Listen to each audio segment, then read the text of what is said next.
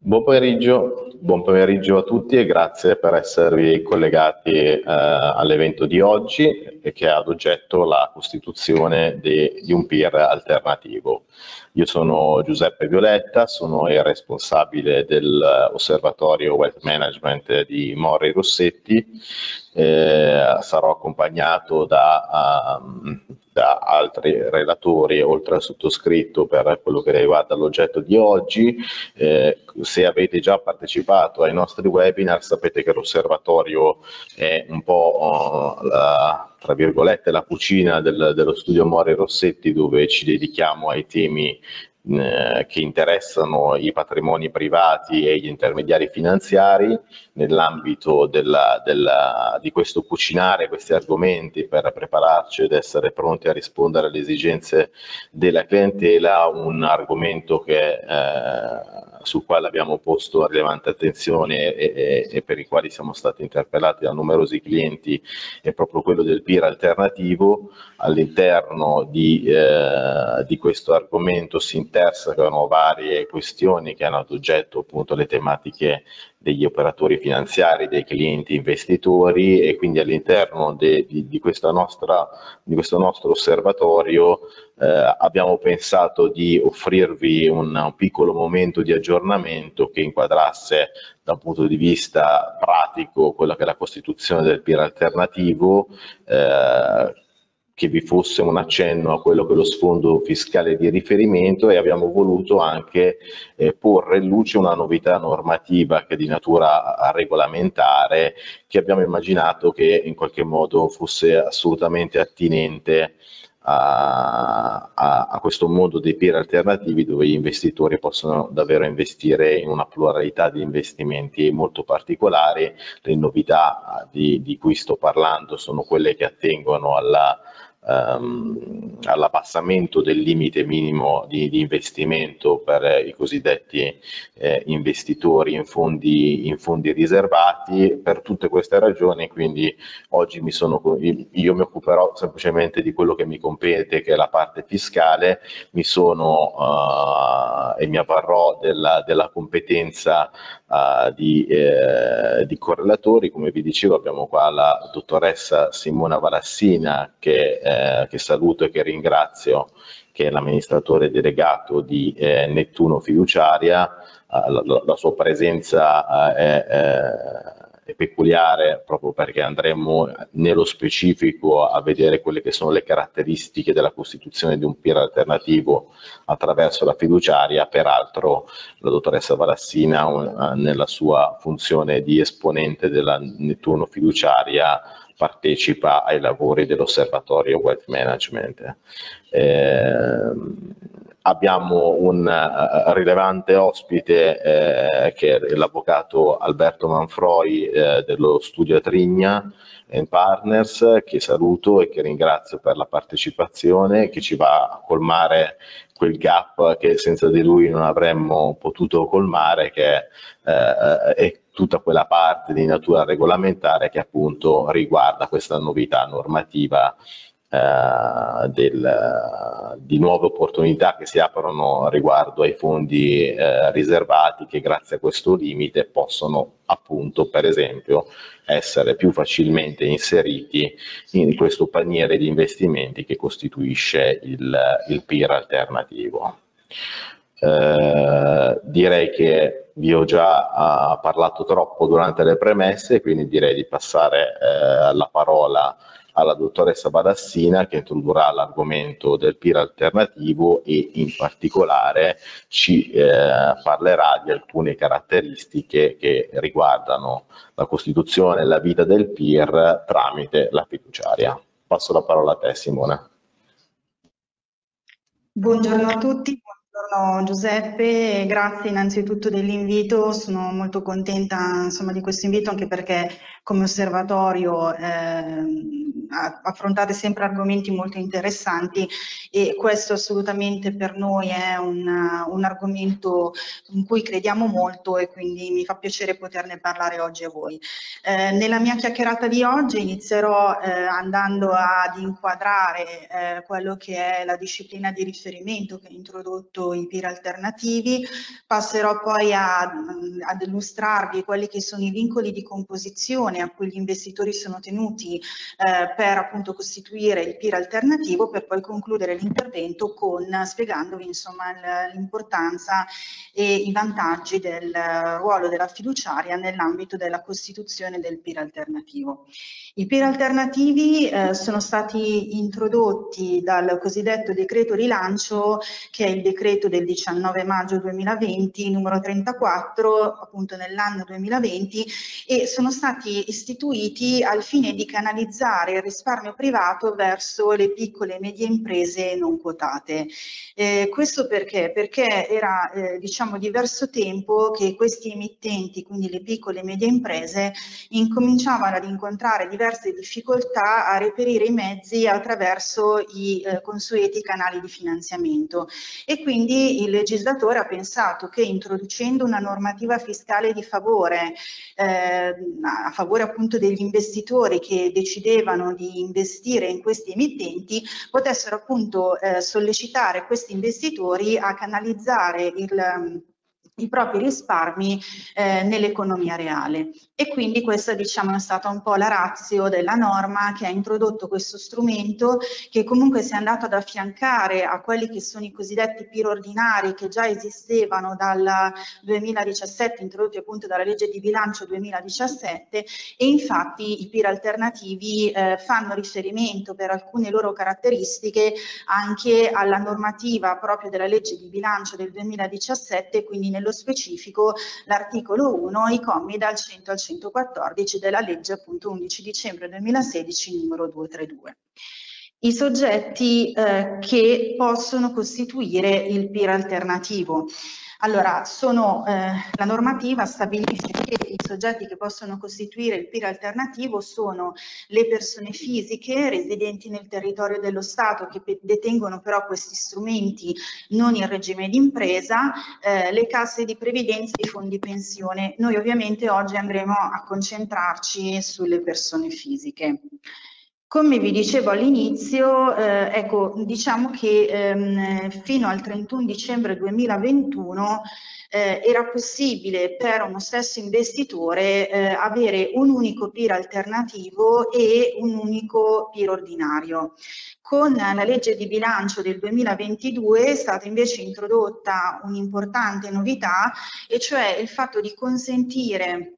agli investitori persone fisiche di avere intestati a se stessi sempre un PIR ordinario ma più PIR alternativi e questo come vedremo è sicuramente un vantaggio e, e capiremo poi meglio nella nostra chiacchierata anche come l'intermediario poi di riferimento che costituisce il PIR si deve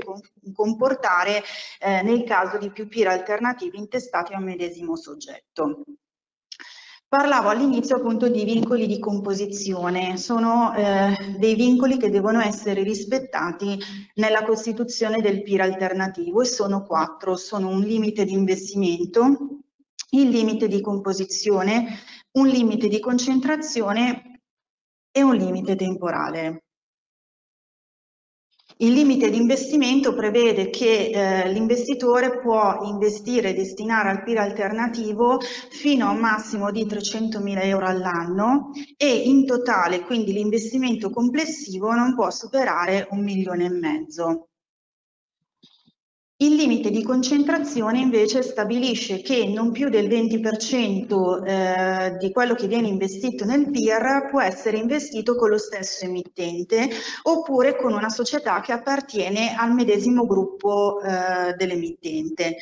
La particolarità è che eh, nel calcolo di questo 20% eh, non si considera solo la percentuale posseduta dall'investitore, ma anche eh, le percentuali possedute nel medesimo emittente o in una società del gruppo da parte dei familiari dell'investitore.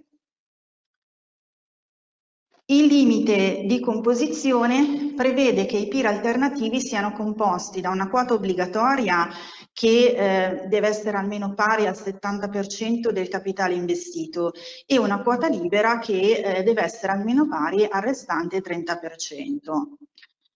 Nella quota obbligatoria eh, vengono inseriti quegli strumenti finanziari che vengono emessi o stipulati con aziende italiane, con aziende dell'Unione Europea o del settore economico europeo che abbiano una stabile organizzazione in Italia, diverse però da quelle che sono inserite negli indici di borsa FTSE MIB, FTSE Mid Cap o ulteriori indici equivalenti di altri mercati regolamentati. Qual è stata la novità introdotta rispetto a un, peer, a un peer ordinario? Il fatto che per strumenti finanziari non si intende solamente l'equity, ma si intendono anche i debiti e i crediti e questa è un'ulteriore opportunità che è stata diciamo, data attraverso questo strumento.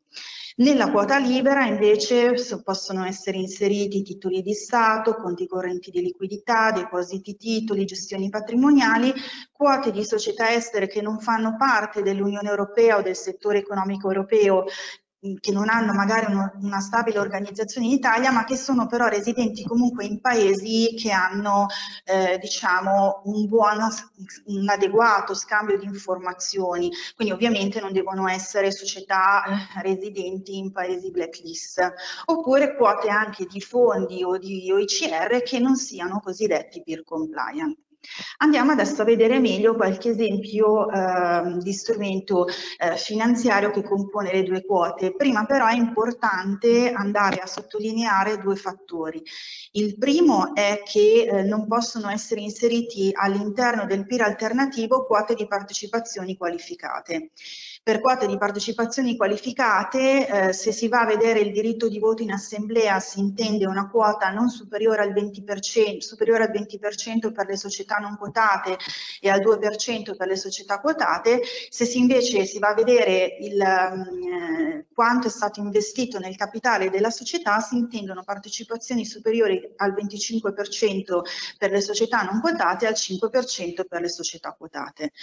Eh, possono quindi essere inseriti all'interno del PIR alternativo esclusivamente strumenti che sono sottoposti ad imposta sostitutiva o a ritenuta alla fonte a titolo di imposta.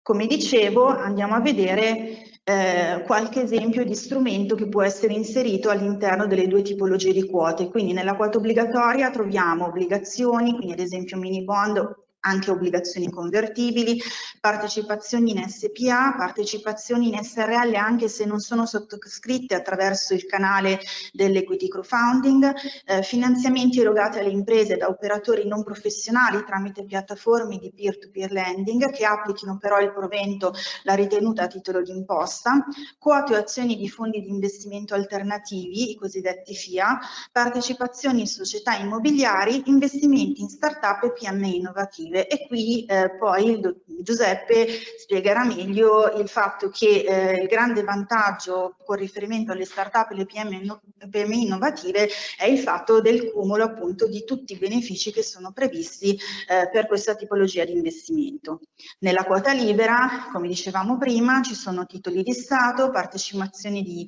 emittenti private appunto che risiedono in paesi che però ehm, garantiscono un adeguato scambio di informazioni, eh, liquidità liquidità, quindi valori investiti anche in depositi titoli o conti correnti bancari, quote azioni di OECR o fondi non peer compliant. Una particolarità è che eh, la liquidità, e per liquidità si intende sia i conti correnti che i depositi titoli, non devono superare il 20% del totale investito. Quindi se un soggetto eh, decide di inserire all'interno del PIR alternativo sia conti correnti di liquidità che depositi titoli, eh, dovranno eh, gli stessi non superare il 10% ciascuno, perché la quota totale non deve superare il 20%. Terminiamo i vincoli di composizione con i limiti temporali. Un primo limite è quello dell'holding period, ossia come succede anche per i PIR ordinari, ehm, anche gli strumenti che sono inseriti all'interno dei PIR alternativi de cioè devono rimanere investiti per un periodo di almeno 5 anni. Questo non vuol dire però che non sia possibile cedere o rimborsare prima dei 5 anni questi strumenti. Eh, perché? Perché nel caso in cui venga eh, appunto effettuata una cessione o rimborso ci sono due alternative. Se il ricavato di questa cessione e di questo rimborso eh, non viene reinvestito nel PIR, allora diciamo che tutti gli utili, tutti i redditi che, verrà, che sono stati ehm, diciamo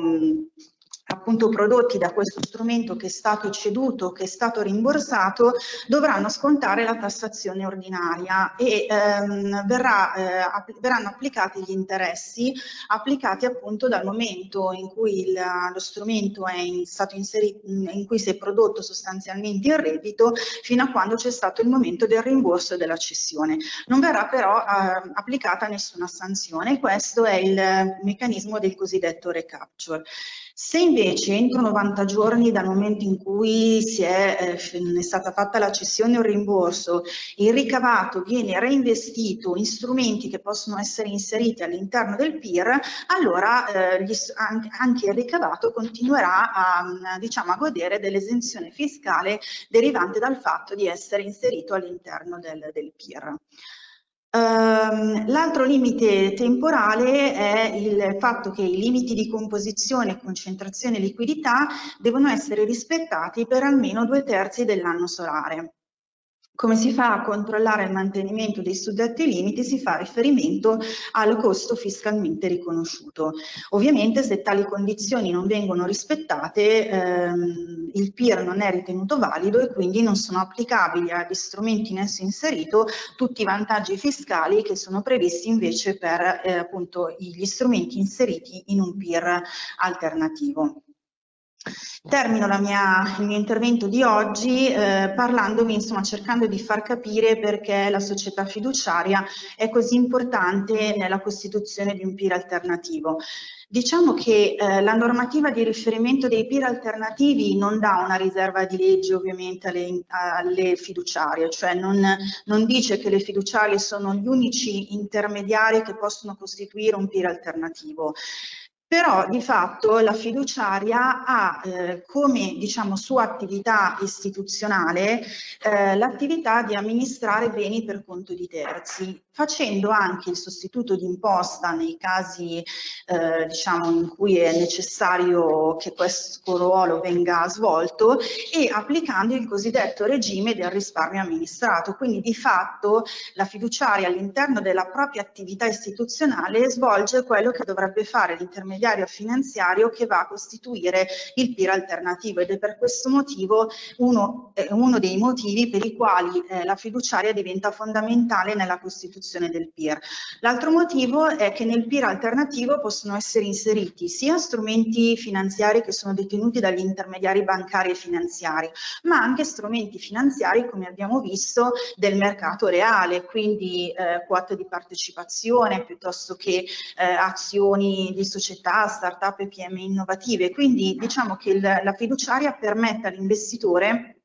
di inserire all'interno, ehm, a me piace chiamarlo di questo cappello che è il PIR alternativo, eh, entrambe queste tipologie di strumenti. Um, come lo può fare? Ecco, questo è un altro vantaggio che ha dato la legge alla fiduciaria, nel senso che non è obbligatorio l'intestazione fiduciaria dei beni che vengono inseriti all'interno del PIR. Quindi la fiduciaria potrà ehm, sia intestarsi i beni che vengono inseriti all'interno del PIR, ma anche non intestarseli. Quindi se non li intesta verrà eh, sottoscritto con la fiduciaria un contratto di amministrazione senza intestazione in cui gli strumenti finanziari rimangono intestati all'investitore, eh, semplicemente la fiduciaria diventa il soggetto che permette sostanzialmente a questi strumenti di far parte di un PIR alternativo e funge da sostituto di imposta in caso di bisogno.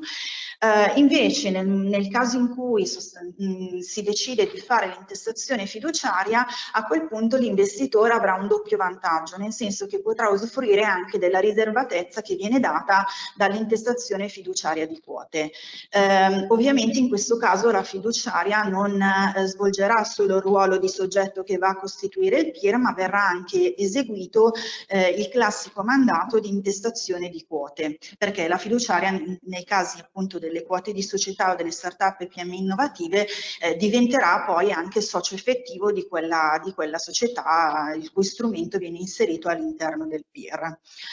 Ehm, diciamo che ecco, eh, la fiduciaria ehm, in che modo, dicevamo prima, nel caso di più peer alternativi abbiamo detto che appunto la fiduciaria, l'intermediario in questione, e quindi in questo caso la società fiduciaria, ha degli obblighi, perché i limiti di investimento, quelli che vedevamo prima del milione e mezzo eh, dell'investimento complessivo e dei 300 mila euro all'anno, ehm, nel caso di più peer alternativi deve essere eh, verificato sulla totalità dei peer e quindi bisognava trovare un modo di verificare perché potrebbe succedere che l'investitore decida di costituire un peer alternativi, peer alternativi con più intermediari che appunto ci fosse un controllo. Allora che cosa succede? Che l'intermediario, e questa è una novità recentissima, quindi comunque una, un, diciamo una specifica che è stata appena ehm, fornita dall'Agenzia delle Entrate in una circolare recentissima proprio del mese di maggio,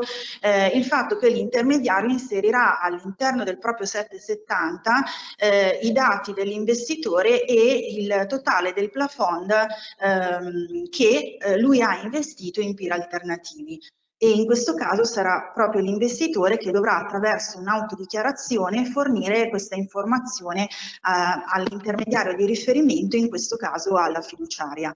Ultimissima cosa, e vado a concludere il mio intervento, eh, tutti i beni che vengono inseriti all'interno del PIR ehm, e che quindi vengono apportati all'interno del PIR sconteranno la tassazione ordinaria, eh, in quanto l'esenzione fiscale scatterà eh, dal momento appunto della data di costruzione del PIR in avanti. E la fiduciaria ovviamente avrà il ruolo di sostituto di imposta che andrà a regolarizzare questi strumenti, quindi se ci fossero ancora delle imposte da eh, versare ehm, che si sono diciamo, generate prima dell'inserimento nel PIR di questo strumento finanziario, sarà la fiduciaria appunto che avrà questo ruolo. Vi ringrazio. Se ovviamente ci saranno domande eh, sia nel corso di, di questa nostra chiacchierata di oggi ma anche successivamente rimaniamo ovviamente sempre a disposizione anche per analizzare eventualmente dei casi specifici. Grazie Simona. Eh, tra l'altro approfitto per, per ricordare che eh, tutto l'evento sarà um, eh, registrato, è in corso la registrazione, sarà disponibile poi sui nostri canali social, eh, quindi ci sarà l'opportunità anche di, di, rivedere magari alcuni passaggi eh, che, che, magari vi sono sfuggiti durante la trattazione. Grazie mille Simona, mi hai lasciato senza parole non solo perché sei stata particolarmente brava, ma anche perché hai detto davvero tante cose. Eh, proverò io ad aggiungere alcuni elementi eh, di riflessione, soprattutto in termini di vantaggi di natura fiscale, di contestualizzazione di questo istituto al all'interno del, della trattazione di oggi. Eh, in questa contestualizzazione lasciatemi eh, fare magari una, una, una piccola ri, riflessione prima di entrare nella, nella matassa fiscale eh, del tema di oggi eh, su, su, su, perché dell'importanza di questo strumento a nostro avviso che eh, chiaramente ehm, non ha una sua, diciamo, non è un veicolo di investimento, è un piano di, di investimento, è un contenitore di investimento che crediamo che il legislatore abbia in qualche modo voluto disciplinare in relazione a una tipologia di investitore abbastanza ben definita, cioè quella tipologia di investitore diciamo che si colloca fra il cosiddetto diciamo, segmento upper affluent fino ad arrivare al, al, ai cosiddetti detentori di patrimoni eh, rilevanti e, e l'ha voluto incentivare attraverso appunto l'istituzione di questo peer alternativo che arriva do, dopo una serie di istituzioni di peer ordinari nelle varie, nelle varie versioni che andavano forse più incontro a una ricerca di finanziamento di, nel, nell'economia reale da parte di investitori e probabilmente con tagli e opportunità di investimento più basse. Eh, questa introduzione del peer alternativo e, eh, e tra l'altro la, la, quasi contestuale abbassamento della soglia sui fondi anche eh, eh riservati ci consente di avere eh, mettere a disposizione degli investitori un, un, istituto estremamente flessibile perché si, si può costruire eh, in, sostanziale, in, sostanziale, autonomia, tranne quanto vedremo fra poco e che vi spiegherò, e quindi crediamo che questo, uh, questo strumento sia davvero di interesse, di interesse principale, adesso lo andremo a vedere eh, e chiedo alla regia della possibilità di eh, di condividere lo schermo per vedere assieme a voi le slide è chiaramente quello di eh, natura eh, fiscale.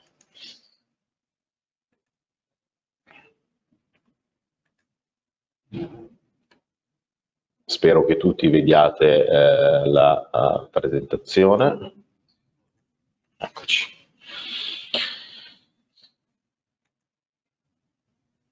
Allora, il mio, il mio, intervento, come dicevo, avrà oggetto in particolare eh, la, la, alcuni aspetti di natura fiscale. Simona ci ha già raccontato tanto, io proverò a, ad addentrarmi in alcuni meandri della normativa fiscale proprio per delinearne, spero al meglio, le, eh, le, le peculiarità.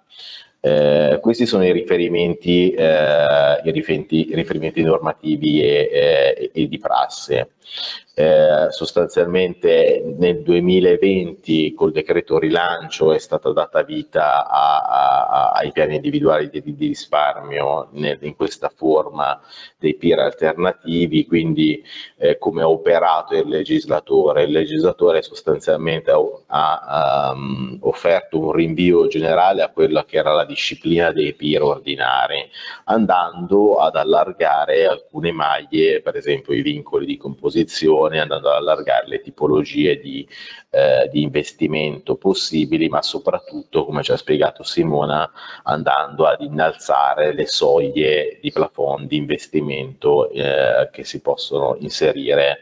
eh, all'interno del, del, del, PIR alternativo. Quindi questi sono i riferimenti normativi, ve l'ho indicate nelle, nelle slide, a un certo punto ovviamente l'Agenzia delle Entrate ha emesso delle circolari interpretative riguardo all'applicazione all di questa normativa. Devo dire che qua trovate sia la circolare numero 3 del 2018, sia la circolare 19 del 2021 e la recentissima circolare numero 10 del 2022. Eh, diciamo che sostanzialmente tutte sono delle interpretazioni che possiamo oh, prendere come buone perché anche se la circolare numero 3 del 2018 è stata emanata antecedentemente all'emanazione della normativa sui peer alternativi, eh, buona parte dei passaggi della circolare eh, proprio per opera del rinvio generale che si fa alla disciplina dei peer ordinari sono sostanzialmente applicabili, eh, salvo, salvo, eccezioni che diremo, anche ai peer eh, alternativi. E proviamo a collocare nel, nell'ordinamento fiscale eh, queste norme per capire che cos'è effettivamente questo peer da un punto di vista fiscale che vantaggi ci offre. Eh, allora, il regime impositivo è sostanzialmente eh, quello di cui all'articolo 6 del decreto legislativo 4 del 97, quindi al regime del risparmio amministrato, con tutta una serie di importantissime deroghe che di fatto qualificano l'istituto per i suoi vantaggi. Eh, ve l'ho messo in grassetto nella slide, il PIL alternativo non è un soggetto, non è un veicolo, non è una società, non è un ente di investimento e davvero do dobbiamo vederlo come un contenitore virtuale che per sue caratteristiche, proprio anche per quello che ci ha raccontato Simona prima, si presta a costruire un portafoglio di investimenti eh, in maniera autonoma e quindi assolutamente personalizzata. Eh, ne ha già parlato Simona, abbiamo visto che eh, possono essere destinati eh, al piano solamente quei redditi che sono soggetti a imposizione sostitutiva o a ritenuta a titolo di imposta. Eh, per, per, per, essere, per spiegarci meglio, ovviamente se eh, eh, il ehm,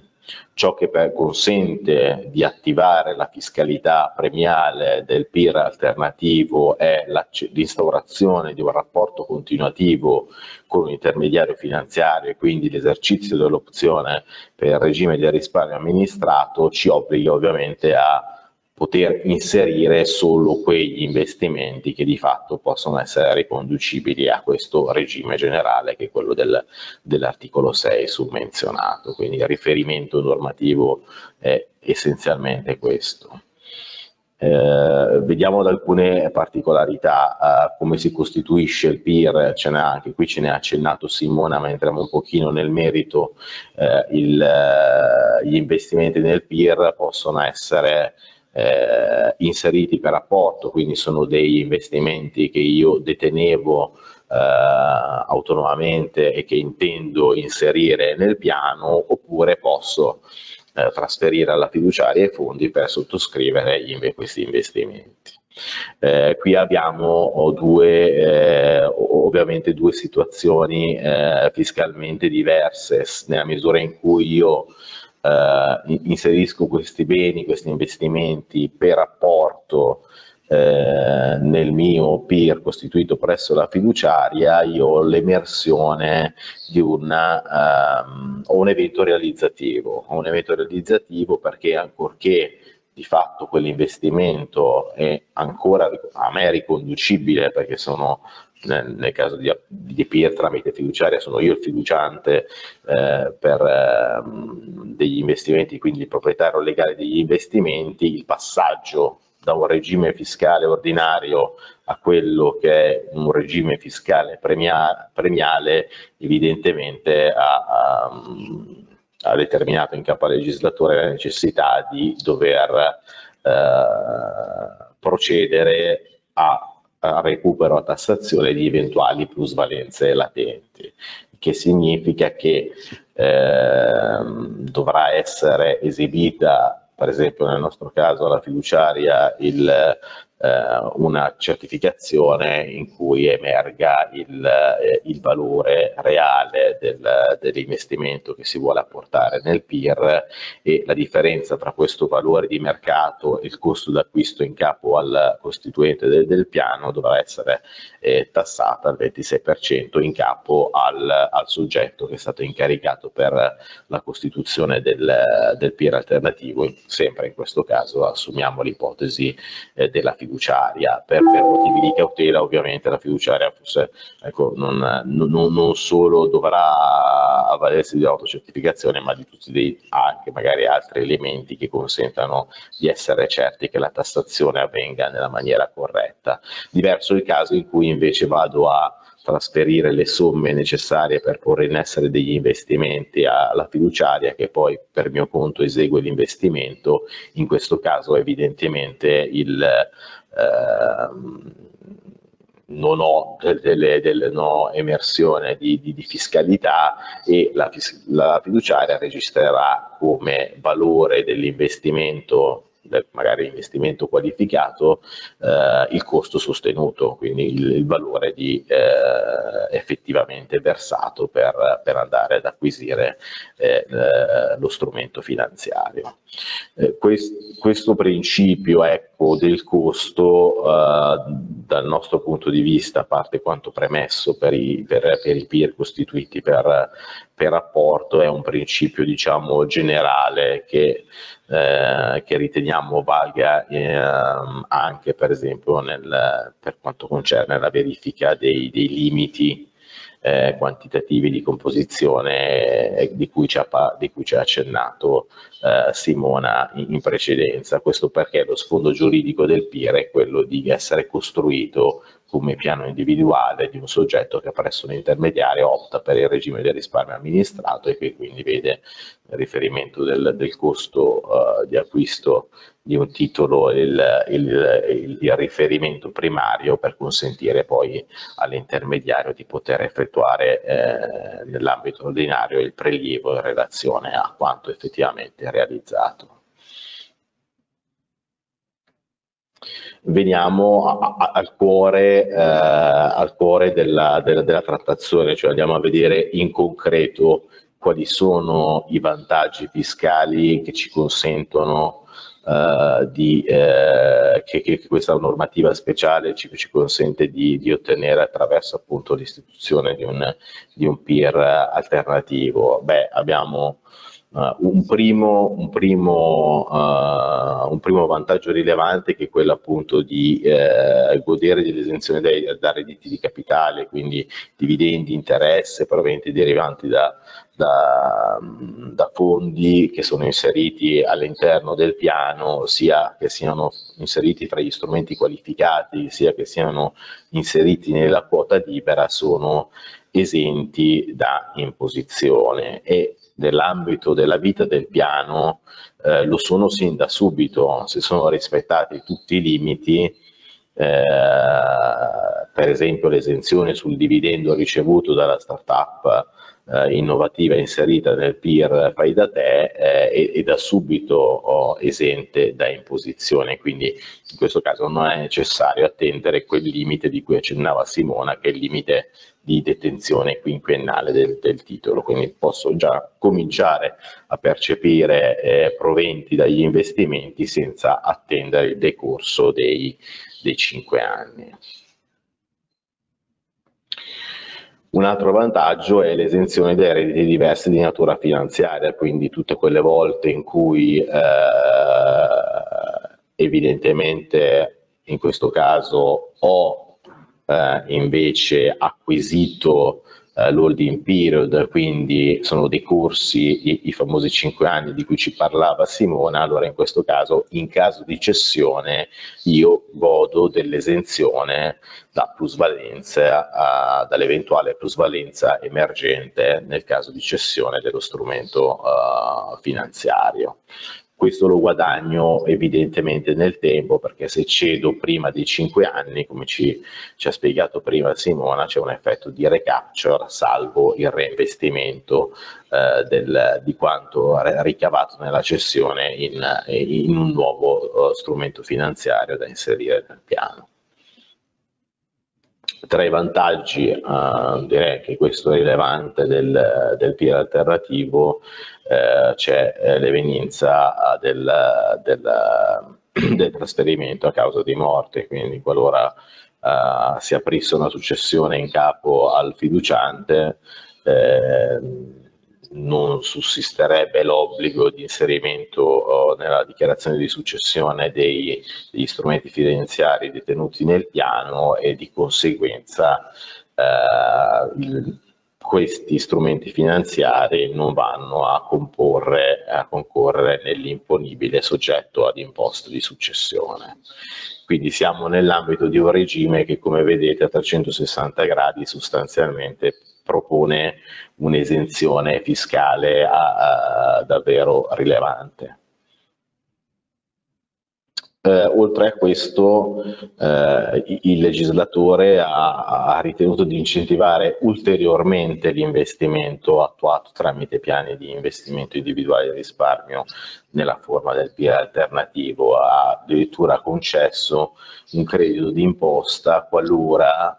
eh, dagli investimenti posti in, essere, posti in, essere, tramite il piano derivassero delle minusvalenze, quindi delle perdite rispetto al, al valore investito iniziale. Nella legge di bilancio del 2022 è stata data la possibilità di eh, di poter, eh, per gli investimenti attuati nel corso del, dell'anno fiscale eh, 2022, quindi effettuati dal 1 gennaio 2022 fino al 31 dicembre 2022, eh, su questi investimenti può essere riconosciuto appunto un credito d'imposta pari al, ehm, alle minusvalenze che sono state realizzate eh, dopo il decorso dei, dei cinque anni all'interno del, del, nostro piano, piano di, individuale.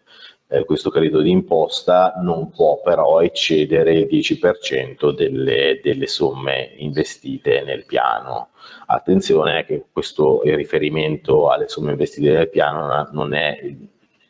riferito, il 10% non è riferito all'importo eh, investito nello specifico del, eh,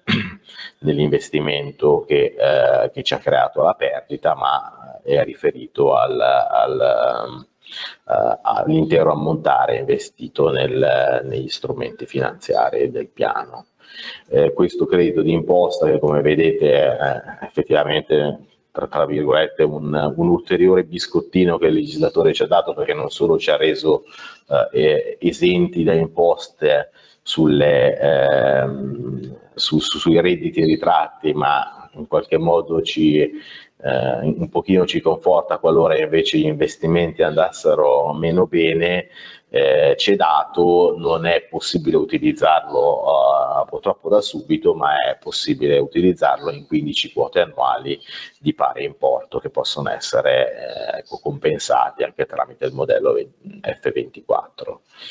Ehm, in, in, questo caso il, uh, il legislatore e l'agenzia ha chiarito proprio recentemente che si considerano ceduti per prima i titoli acquistati per primi e per i titoli fungibili il costo determinato attraverso il metodo della media ponderata. Eh, vi, vi, ricordo che questa, questa agevolazione era stata introdotta anche l'anno scorso il credito era pari al 20% ed era utilizzabile in 10 quote annuali, devo dire però che mh, stante anche un po' la latitanza dell'agenzia ad uscire con una circolare interpretativa eh, il fenomeno PIR sta trovando grande rilevanza in questi mesi dopo l'emanazione delle ultime circolari e quindi eh, probabilmente pochi hanno potuto usufruire da subito di questo credito. Abbiamo comunque per il 2022 un credito del 10% che è comunque un qualcosa di eh, incentivante. Eh, Simona citava prima anche a, a, a questa particolarità, molto spesso l'investitore che costituisce questo peer fai da te, chiamiamolo fai da te, eh, peer alternativo, inserisce chiaramente in un'ottica di pianificazione eh, a buon titolo quegli investimenti dove ritiene di poter avere eh, una performance particolarmente alta rispetto all'esigua, per esempio, uh, ammontare investito. Stiamo parlando quindi delle, delle start-up, no? di, quindi quegli investitori che hanno magari le caratteristiche dei, dei business angels che investono in quote non qualificate di, eh, in, in start-up eh, e PMI che molto spesso hanno le caratteristiche di essere giuridicamente eh, qualificate quali start-up innovative e PMI innovative e, e quindi godono di eh, detrazioni fiscali proprie dettate da una normativa speciale che sono eh, nelle, nelle, varie situazioni vanno dal 30% al 50% dell'investimento effettuato, ecco anche in questo caso eh, non abbiamo un'alternatività, non siamo di fronte a dei regimi alternativi, il piano eh, consente di dare gli effetti che ho spiegato poco fa, quindi di dare tutte le esenzioni eh, del caso, ma non vengono meno tutte quelle detrazioni che invece la normativa speciale delle start-up e delle PMI innovative reca. Quindi troveranno applicazione i, i regimi impositivi e peraltro anche in sede di interpello l'Agenzia la, delle Entrate ha chiarito che non c'è un una decadenza in caso di investimenti già effettuati in startup e in PMI innovative che sono solo in un secondo momento apportate nel PIR. Eh, questo nella logica che vi dicevo prima, perché è vero che il legislatore ha voluto inserire un'ipotesi di realizzo fiscale quando vado ad apportare eh, un, uh, un bene, uno strumento finanziario nel nostro piano, però come vi dicevo prima è una finzione, diciamo, è un'ipotesi di realizzo eh, che opera in astratto perché non c'è un realizzo vero e proprio, sono sempre io che sono proprietario di quell'investimento e, eh, e quindi per queste ragioni non c'è motivo per cui io debba decadere dalle detrazioni eh, che mi erano state accordate in termini di investimenti in start-up e PMI innovative. Quindi come vedete si compone diciamo, una, uno spiedino di, eh, di, di, vantaggi fiscali decisamente importanti. Eh, esenzione sui redditi, eh, credito d'imposta sulle minusvalenze se, se, se, le cose vanno diciamo, un po' storte e, e mantenimento anche dei benefici dei start-up PMI innovative in termini di detrazione.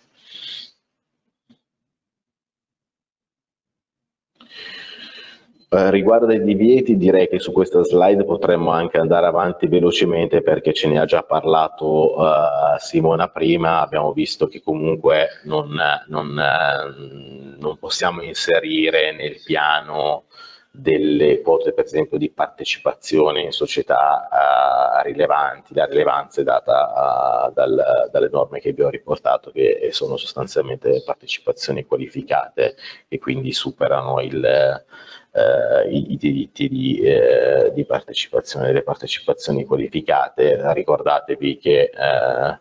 non vale il giochino di intestare le quote ai familiari, parenti e affini per spezzettare la quota perché c'è un, un rimando specifico al comma 5 dell'articolo 5 del, del testo unico sulle imposte sui redditi, tale per cui eh, vengono conteggiate in questo computo anche le quote dei, dei, dei familiari.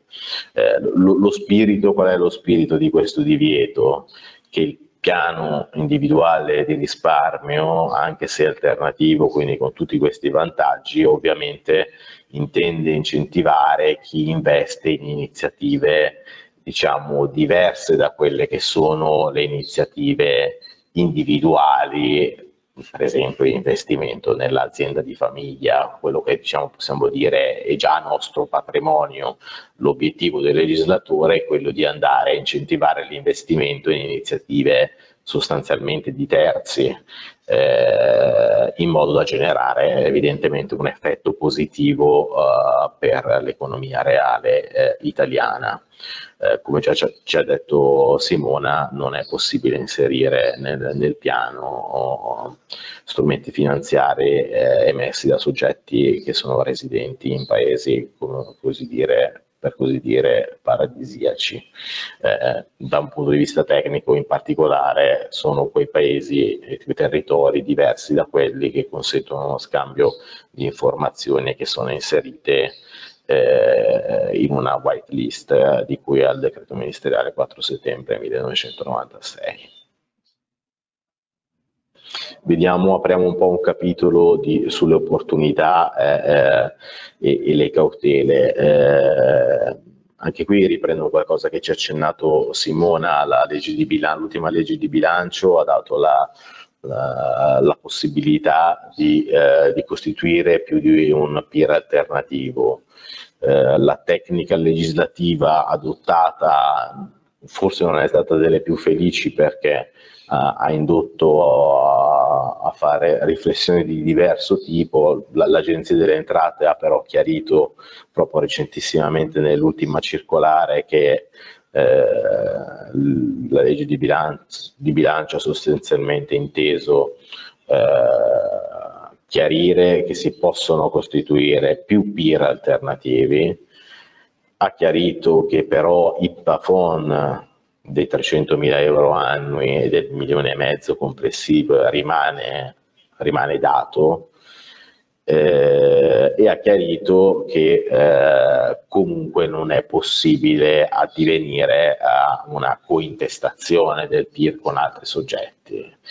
Questo è semplice da intuire, l'acronimo di PIR è piano individuale di, eh, di risparmio, quindi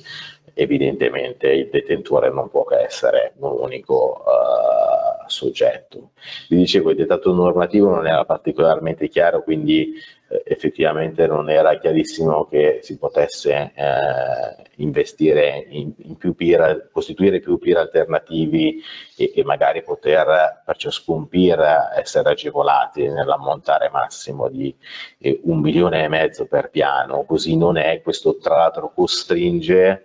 eh, operativamente a, a, a qualche mal di testa perché è bello poter avere più di un peer, ma se devo tenere memoria di, di, di quanto plafond ho utilizzato complessivamente nei miei peer, eh, è un po' complicato, soprattutto se mi rivolgo, se ho fatto degli investimenti peer eh, presso intermediari diversi. Eh, quindi quando vado da,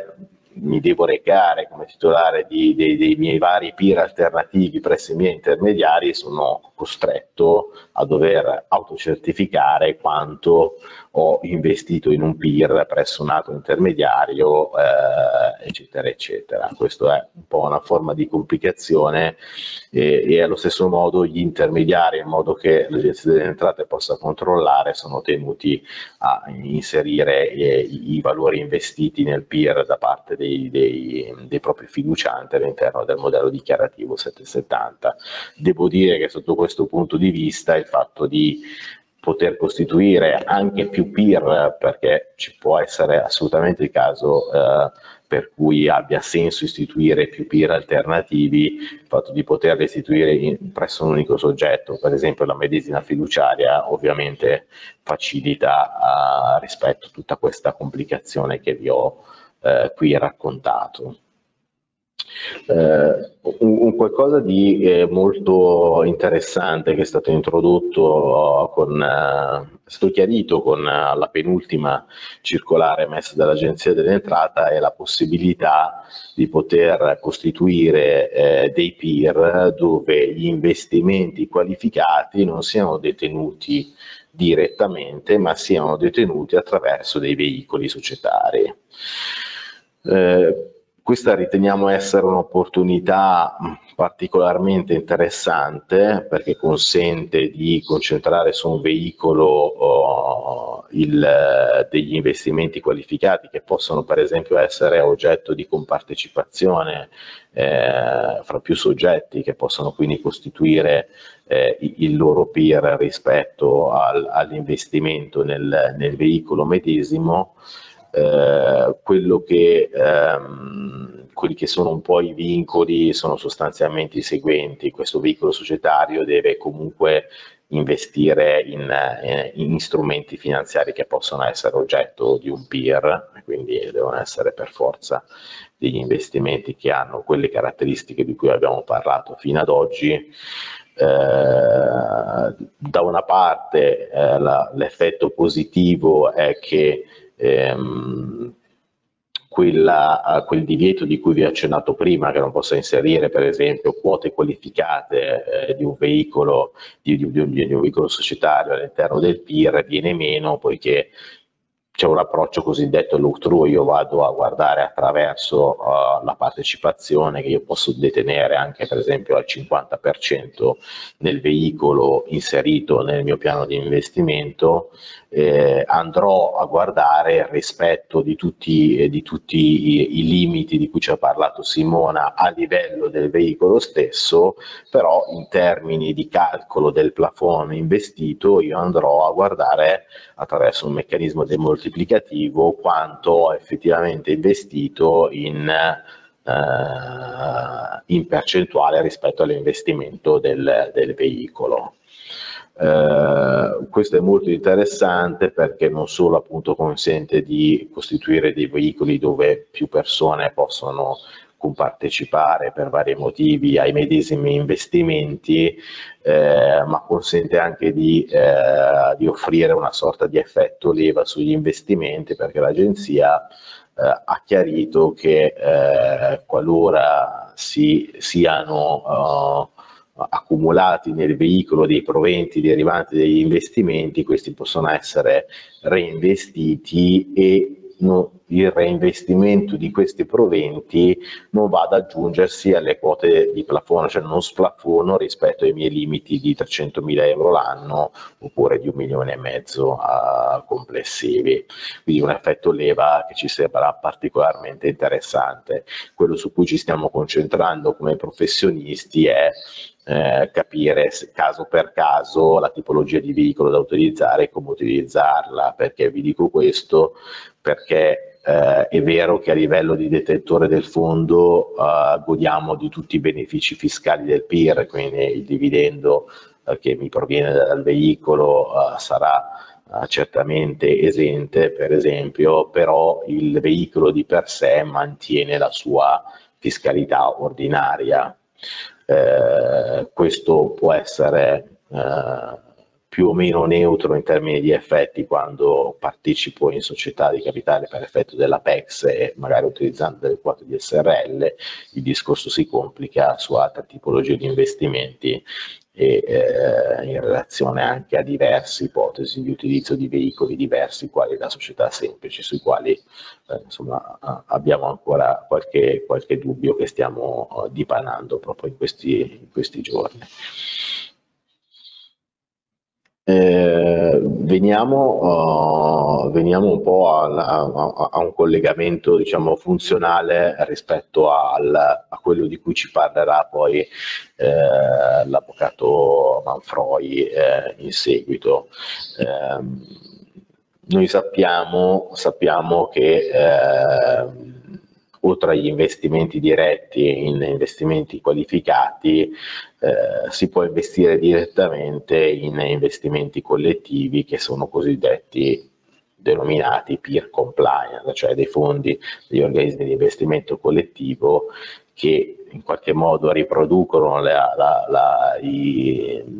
nei limiti di investimento e nei vincoli di investimento quello che la, che la legge richiede, sostanzialmente impacchettano un paniere di investimenti che ha la caratteristica di essere peer compliant per definizione in capo all'investitore.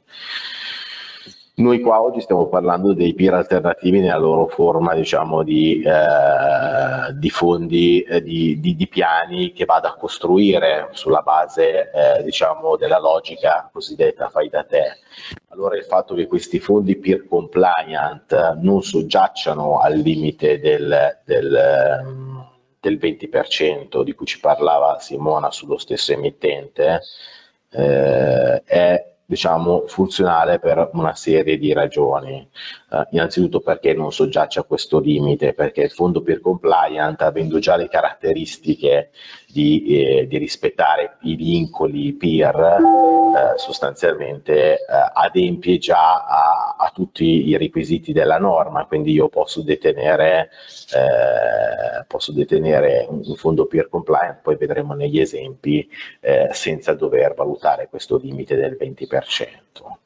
Eh, e qui vado un po' a qualificare poi alla fine perché il peer è strumentale proprio per massimizzare la performance di un investitore, diciamo,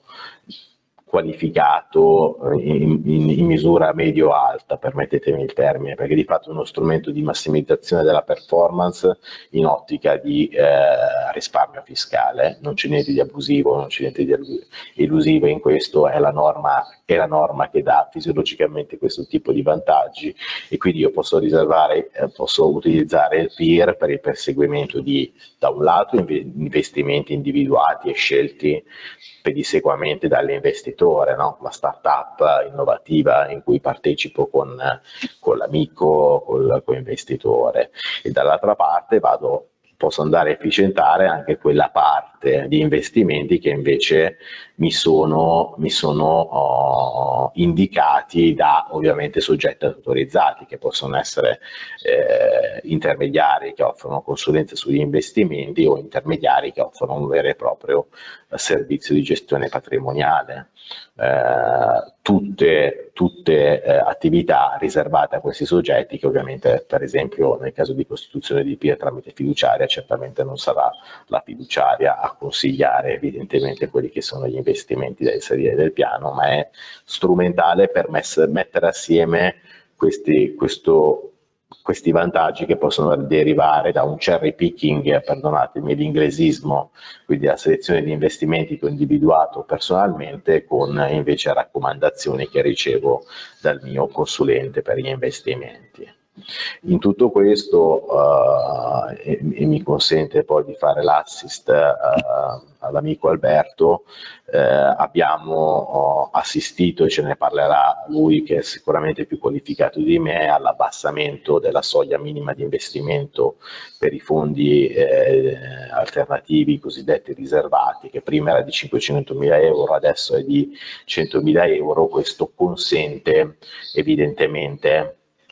evidentemente di poter inserire anche questi, adesso queste tipologie di fondi all'interno del, eh, del PIR alternativo e eh, ripeto Alberto ne parlerà eh, molto meglio di me. Nell'ambito comunque di OICR e, e, e dei FIA evidenziamo che l'Agenzia delle Entrate ha specificamente eh, nelle circolari ha spiegato che eh, le quote del fondo che andiamo a inserire nel PIR possono avere assolutamente natura diversa e attribuire dei diritti diversi, quindi eh, è particolarmente interessante a nostro avviso anche la possibilità no, che eh, quote eh, che si portano appresso il cosiddetto carry di interest possano essere avvantaggiate dal regime eh, ulteriormente avvantaggiate dal regime fiscale dei eh, peer alternativi. Eh, vado a chiudere con alcuni esempi eh, di portafogli peer compliant. qua ho un eh, scusate, allora vediamo se riesco a vederlo bene. Qua ho una, una situazione dove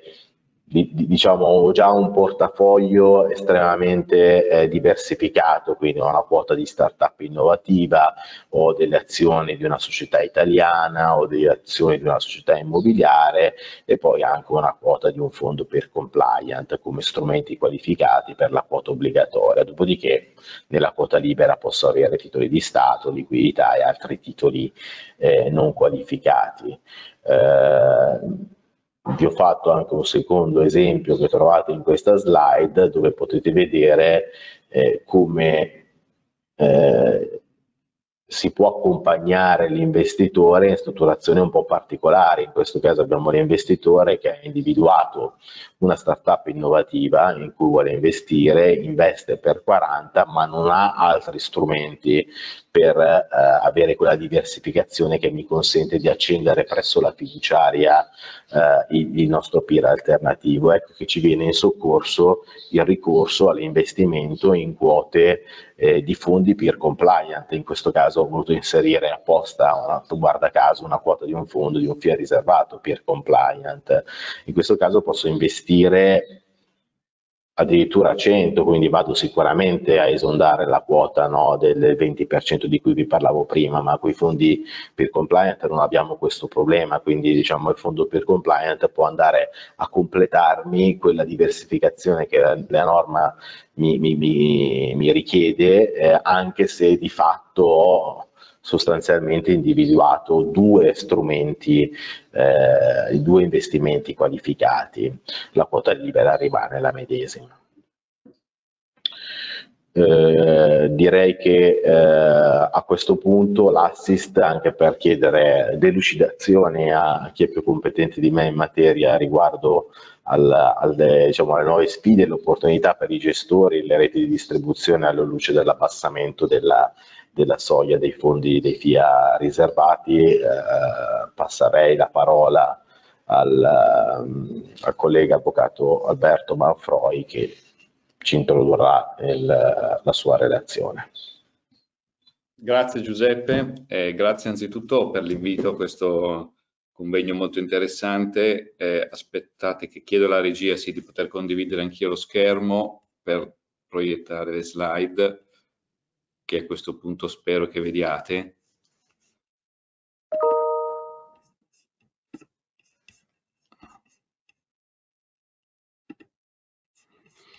Ok, Allora, eh, sì, dicevo, ehm, ci tenevo a ringraziarvi eh, per, per, questo, per darmi la possibilità di dare un, un piccolo contributo eh, e devo dire che potrebbe non essere necessariamente in termini di certezza come avete fatto voi perché eh, la normativa sull'abbassamento della soglia è piuttosto nuova e sulla base di quello che abbiamo visto mh, essere il primo confronto con i nostri clienti ci sono diversi dubbi eh, che in questa prima fase applicativa sono già sorti per cui vedrete che io proverò a, diciamo, a, a porre delle domande e a cercare di dare delle risposte relativamente ai quesiti che eh, potrebbero essere di maggiore interesse. Anzitutto eh, tengo a specificare un aspetto importante che come eh, credo sia già ovviamente emerso sulla base de delle prime considerazioni fatte, eh, il, parliamo di una novità che non riguarda subito e direttamente il mondo dei peer alternativi, perché eh, l'abbassamento della soglia di accesso ai FIA riservati è trasversale e, ed è consentita sempre, a ricorrere ovviamente delle condizioni previste dalla legge, indipendentemente dalla circostanza che poi lo strumento in questione entri dentro a un peer alternativo o meno. L'elemento di collegamento qual è? Evidentemente la circostanza che l'abbassamento della soglia rende sicuramente più agevole l'inserimento dello strumento all'interno di un peer, se non altro perché come probabilmente sapete, sino eh, a poco tempo fa eh, il prodotto in questione era riservato a, solamente agli investitori istituzionali e per i clienti retail solo a quelli che eh, eh avevano la possibilità di sottoscrivere almeno 500.000 euro del fondo e in questo andando già in qualche modo a, a scontarsi con la soglia uh, di investimento iniziale anno di 300.000 euro che è prevista invece dalla normativa sul PIA. Eh, il decreto eh, di gennaio, che poi è entrato in vigore a fine marzo, ha, eh, è andato a modificare un, un articolo, che è l'articolo 14 del decreto del 5 marzo del 2015, numero 30, che è il decreto ministeriale che regola di fatto le caratteristiche che devono avere gli OICR di diritto italiano. E tra questi sono previsti anche i cosiddetti FIA alternativi italiani. L'articolo 14 eh, disciplina le caratteristiche che questi fondi devono avere e fino a poco tempo fa valeva solamente eh, questa categoria come eh, categoria di investitori non professionali che potevano avere accesso allo strumento, che come appunto vi stavo dicendo sono i clienti retail che sottoscrivono una quota iniziale non inferiore a 500.000 euro. Questa categoria rimane, non è una novità, una novità ma rimane esattamente come era prevista prima. Viene specificato che la partecipazione dei 500.000 euro non è frazionabile. La novità è che vengono introdotte insieme a questa categoria altre due categorie di investitori non professionali. La prima è rappresentata eh, dai soggetti che, sempre retail evidentemente, che possono sottoscrivere una quota non inferiore a 100.000 euro a condizione che siano rispettati due requisiti. Uno, che l'investimento avvenga nell'ambito della prestazione del servizio di consulenza in materia di investimenti. Due, che l'ammontare complessivo degli investimenti in FIA riservati non superi il 10% del totale del portafoglio finanziario. Anche in questo caso viene specificato che l'investimento minimo iniziale non inferiore a 500.000 euro non è frazionabile. Eh, vedremo poi quali elementi diciamo, di natura operativa e applicativa, anche in termini di incertezze, ponga eh, l'inserimento di queste due nuove eh, condizioni mm, eh, stabilite, ossia appunto quello della consulenza e quello della, del limite di portafoglio. Accanto a questa nuova categoria c'è una terza categoria che è quello del gestori patrimoniali, ossia i soggetti che prestano il servizio di investimento in materia di portafogli, di gestione di portafogli, che possono investire anch'essi eh, un importo non inferiore a 100.000 euro eh, per conto di più investi eh, investitori non professionali. Vedete che in questa eh, terza categoria non è eh, ripreso il limite del 10%, che invece esiste per i soggetti che sono serviti in regime di consulenza. Vediamo allora a questo punto quali sono i temi un po' più eh, delicati e, e, sui quali eh, stiamo discutendo in questa prima fase. Innanzitutto ci si chiede se nell'ambito della gestione di portafogli eh, il, sia ammesso frazionare quel famoso importo di 100.000 euro. Qui chiaramente non c'è una uh, risposta eh, chiara ed esplicita in termini di diritto positivo data dalla uh, mh, novità introdotta nel decreto ministeriale. Però a noi sembra che ci siano quantomeno due elementi che potrebbero portarci a dare una risposta positiva in termini di possibilità del frazionamento e questo per due ordini di motivi. Il primo appunto è che quando eh, il decreto eh, disciplina questa terza categoria di soggetti serviti in, eh, attraverso il servizio di gestione di portafogli, non specifica quello che invece viene specificato alla lettera A e alla lettera B, che la quota non è frazionabile, quindi secondo il noto principio che dove la legge ha voluto disporre l'ha fatto e dove non l'ha voluto appunto non l'ha fatto, verrebbe da dire che in questo caso non essendo prevista una, una, una disposizione specifica contraria, la, il frazionamento sia consentito. Eh, il secondo elemento, mh, sempre a livello interpretativo, è legato al fatto che la normativa parla della possibilità per i gestori di effettuare l'investimento per conto di investitori non professionali, quindi utilizzando il plurale lascerebbe pensare che questo investimento minimo iniziale di 100.000 euro possa essere fatto anche per conto di più soggetti. E questo guardate che è un elemento che ha una certa rilevanza nel mondo del wealth management, perché effettivamente fino a oggi eh, non ci risulta ci fosse eh, nessuna eh, disposizione normativa che consentisse in qualche modo il, al gestore di poter acquistare eh, quote eh, per conto di eh, soggetti non retail nell'ambito di una gestione di portafogli, parliamo ovviamente di fondi riservati, ma tantomeno che, eh, anzi c'era una certezza contraria, che questa quota non fosse sicuramente frazionabile. Per cui adesso nell'ambito dei servizi eh, di gestione eh, a favore degli investitori retail è sicuramente molto più agevole poter inserire nell'ambito del portafoglio anche una quota anche piccola, addirittura sotto i 100.000 euro per gli investitori retail. Eh, Un'altra domanda che eh, ci è stata fatta è se effettivamente eh, questo eh, abbassamento della soglia, questo quindi allargamento del target di potenziali clienti che possono sottoscrivere clienti, eh, scusate, eh, fondi riservati, FIA riservati, si applica anche ai FIA UE, ossia ai FIA che sono istituiti in un paese UE diverso dall'Italia. La domanda è legittima eh, perché in effetti, come vedete, la normativa eh, in questione è una normativa strettamente italiana che disciplina la possibilità per i FIA riservati italiani di prevedere nel proprio regolamento la possibilità di essere distribuiti a queste tre categorie di soggetti. Eh, e viene ulteriormente specificato nell'articolo 14, per esempio, eh, viene disciplinate le modalità con le quali il consulente che presta il servizio di consulenza in materia di investimenti eh, fornisce una raccomandazione che abbia per oggetto FIA italiani riservati. Quindi una, a, a, una prima analisi sembrerebbe eh, potersi dire che eh, si tratta di una peculiarità italiana destinata ai FIA istituiti in Italia che non trova applicazione per quelli UE. La verità è invece un po' più mm, complessa perché mh, mm, esiste un, una, norma, una, norma, che è contenuta nel testo unico della finanza, in particolare nell'articolo 43,8,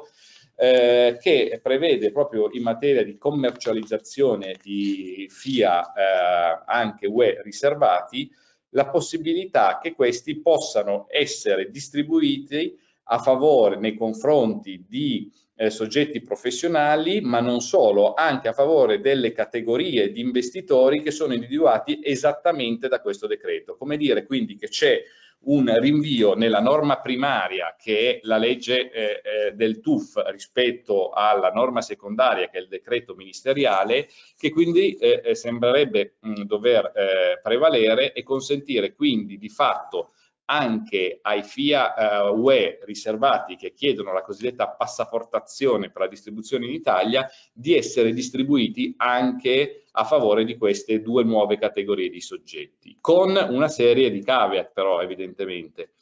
Eh, il primo è che il regolamento del fondo in questione non deve eh, prevedere delle disposizioni contrarie in termini di individuazione del target market e quindi banalmente non dobbiamo trovare nel regolamento del fondo UE che vuole essere distribuito in Italia una disposizione che banalmente vieti la distribuzione del fondo a favore della clientela retail.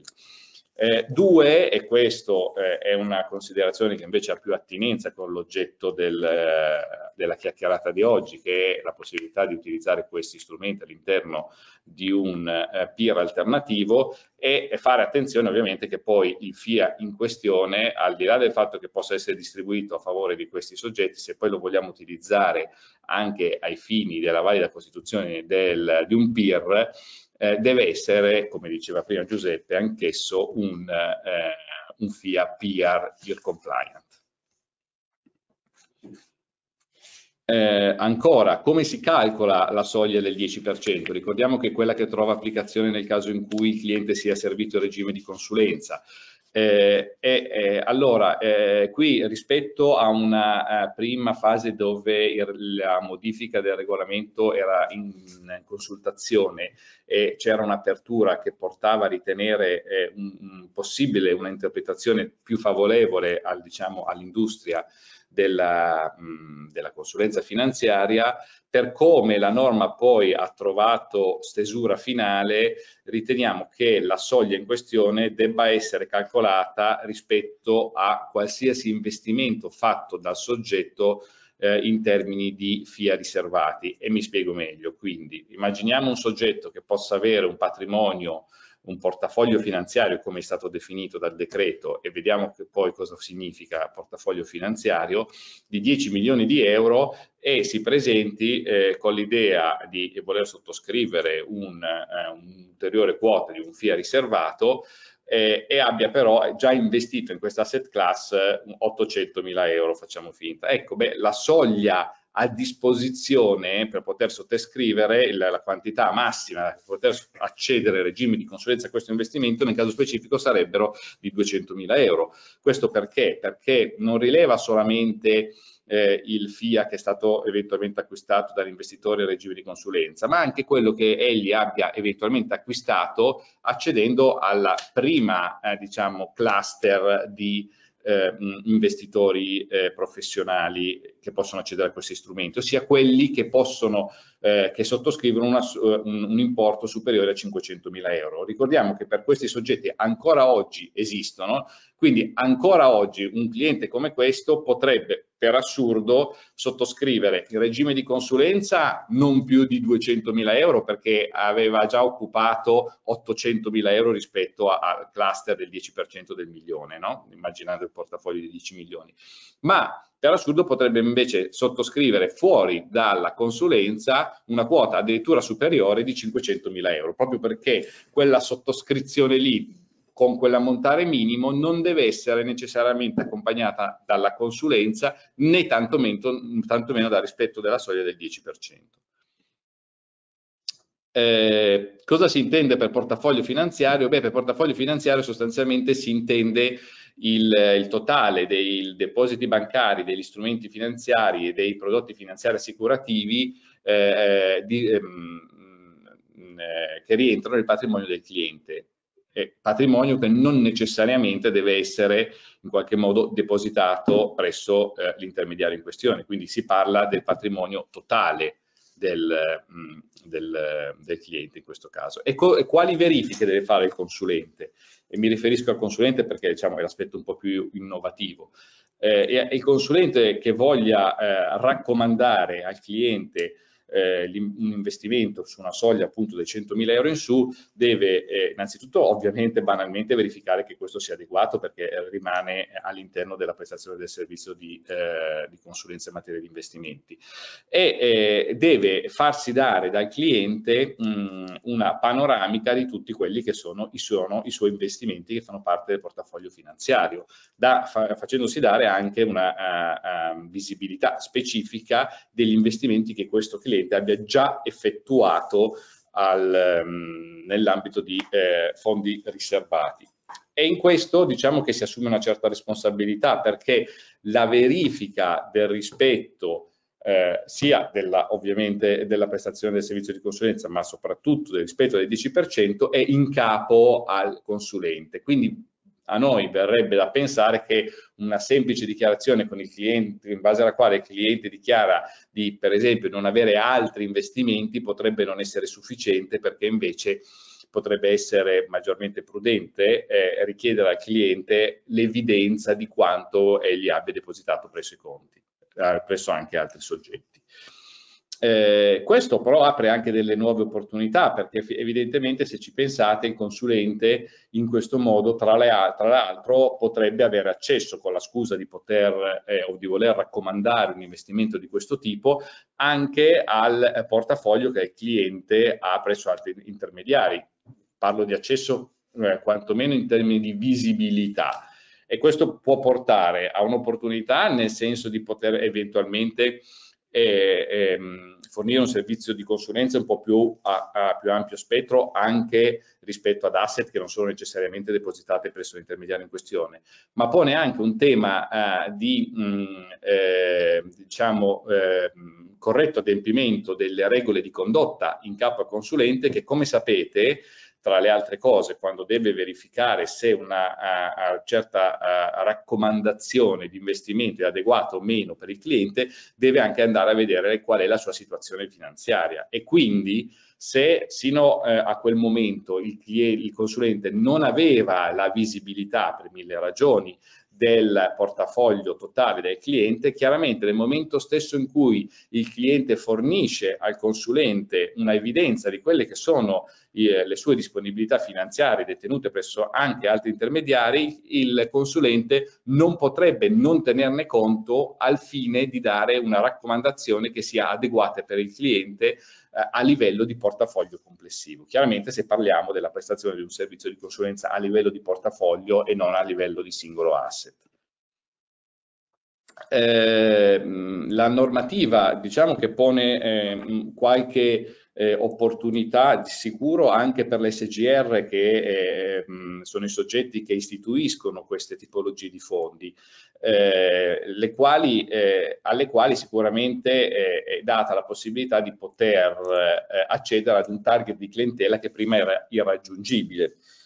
Questo sicuramente è un elemento eh, eh, di favore, ovviamente, ma è anche un elemento che pone eh, mh, la necessità di, mh, di, capire qual è la strategia di mercato delle SGR, perché se immaginiamo soprattutto le SGR ehm, che gestiscono solo fondi eh, riservati, quindi sostanzialmente di private equity o di private debt sono delle strutture che spesso non sono organizzate anche a livello della um,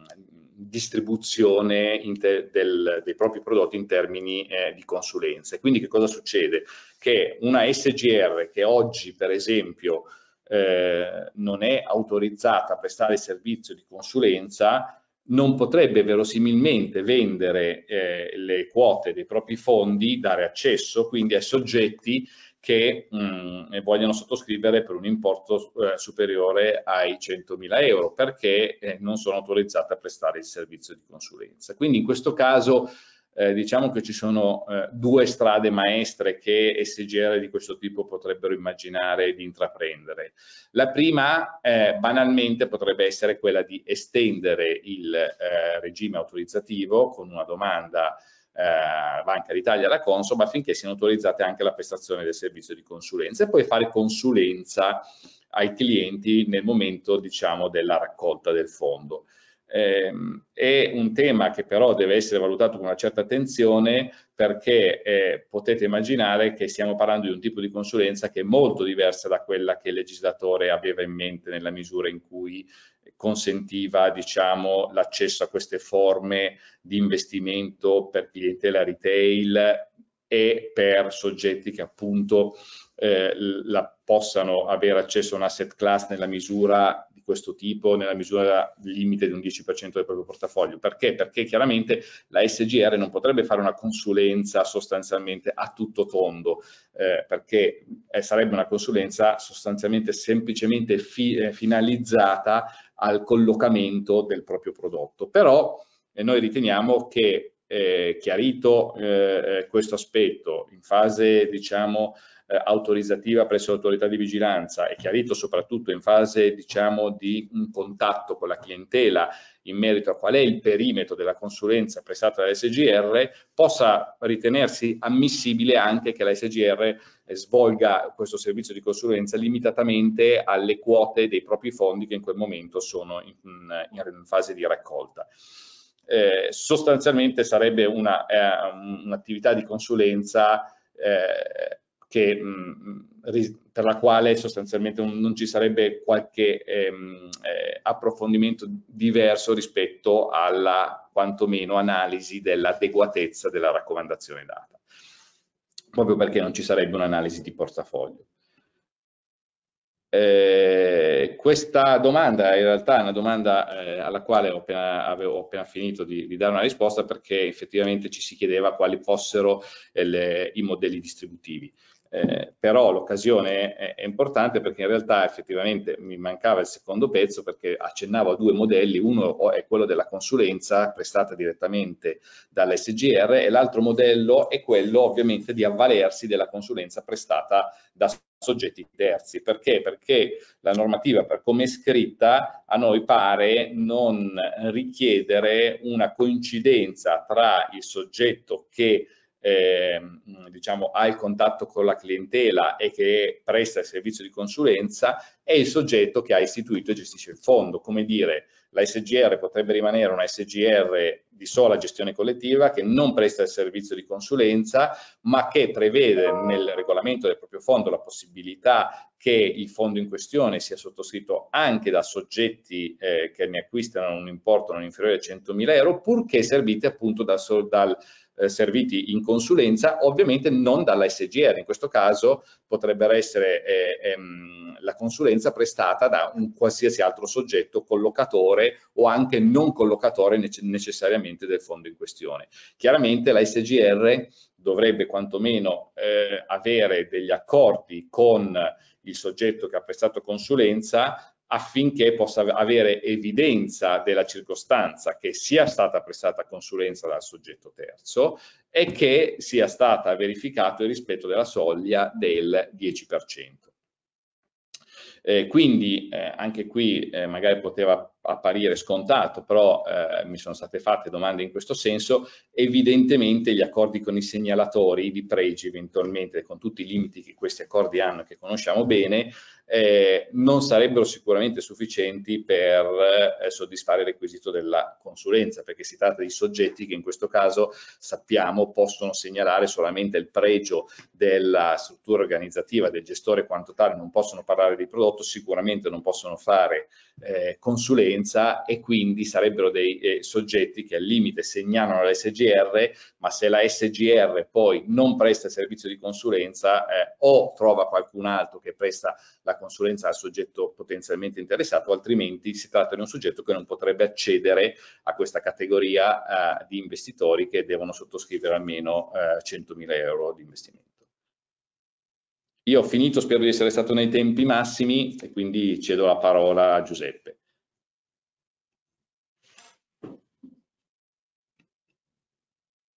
Eh, Alberto, davvero grazie mille per il tuo intervento che è stato oh, davvero chiaro e, e limpido. Eh, sicuramente ci ha fatto intuire, cioè, eh,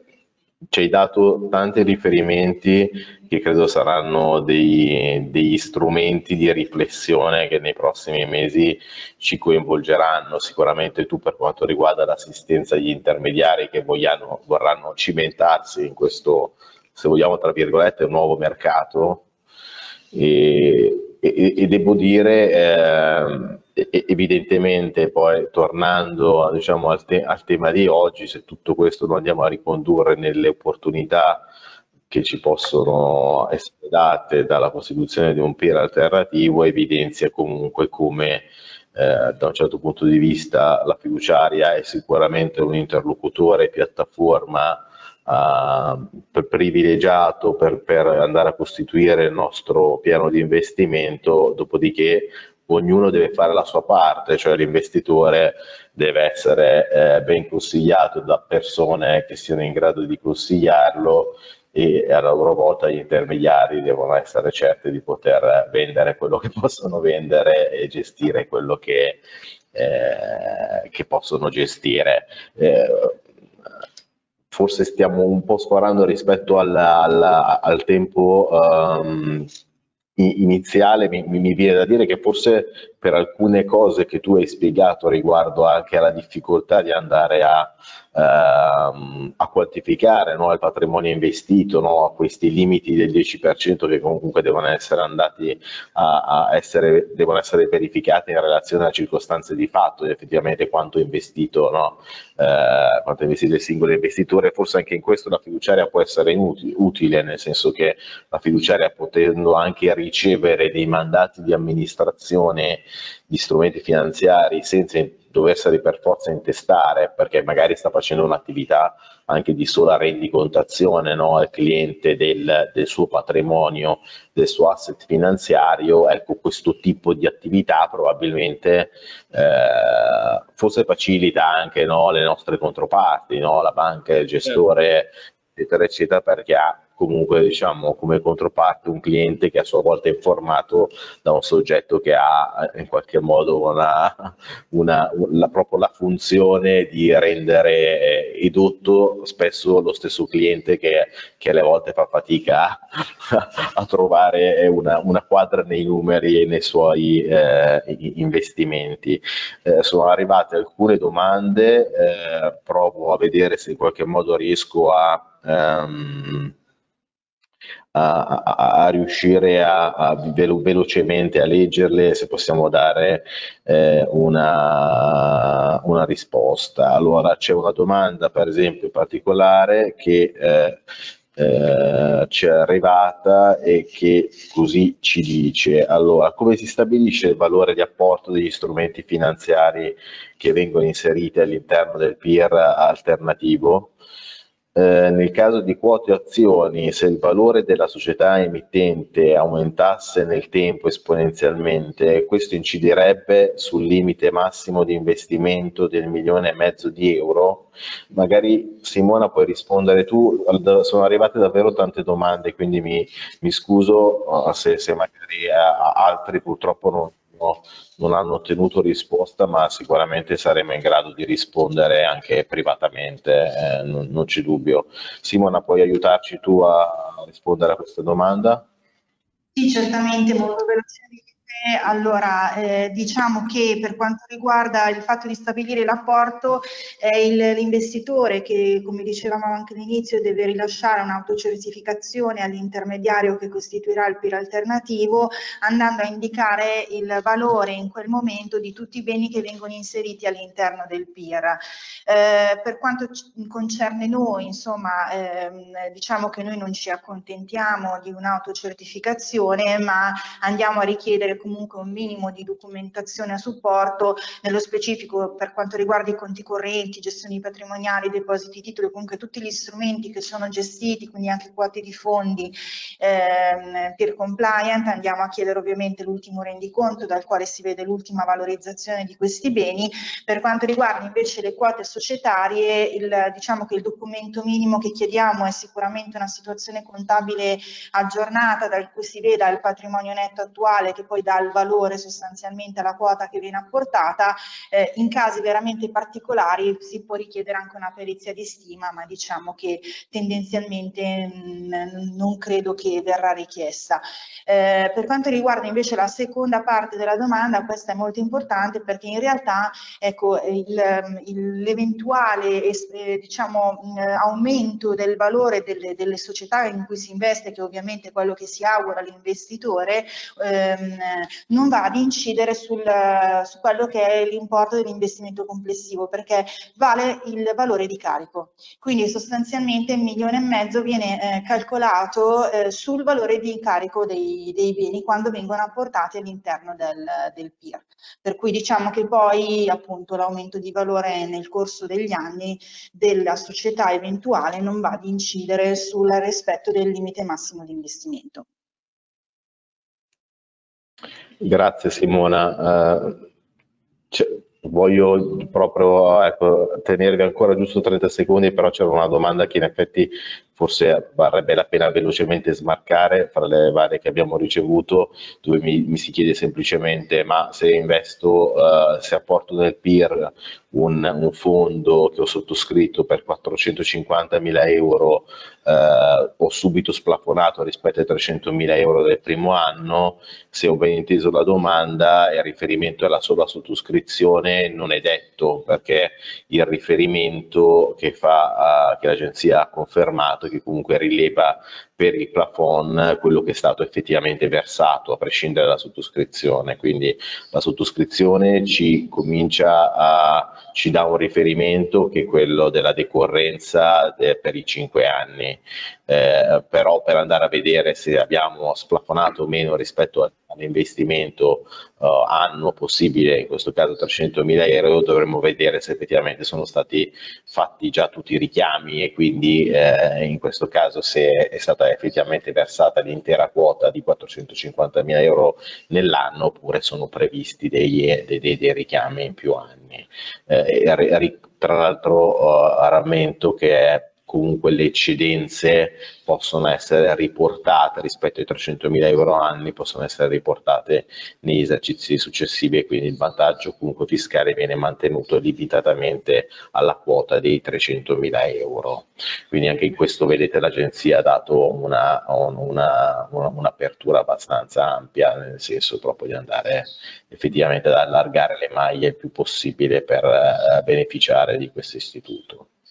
Eh, direi che siamo andati un già un, pochino oltre, eh, credo che in qualche modo, e credo e spero sia stato utile eh, per tutti i partecipanti eh, ciò che vi abbiamo raccontato, il nostro obiettivo ovviamente è rimanere a disposizione per qualsiasi eh, domanda, vi ricordo che comunque sarà nei prossimi giorni sui nostri canali social ehm,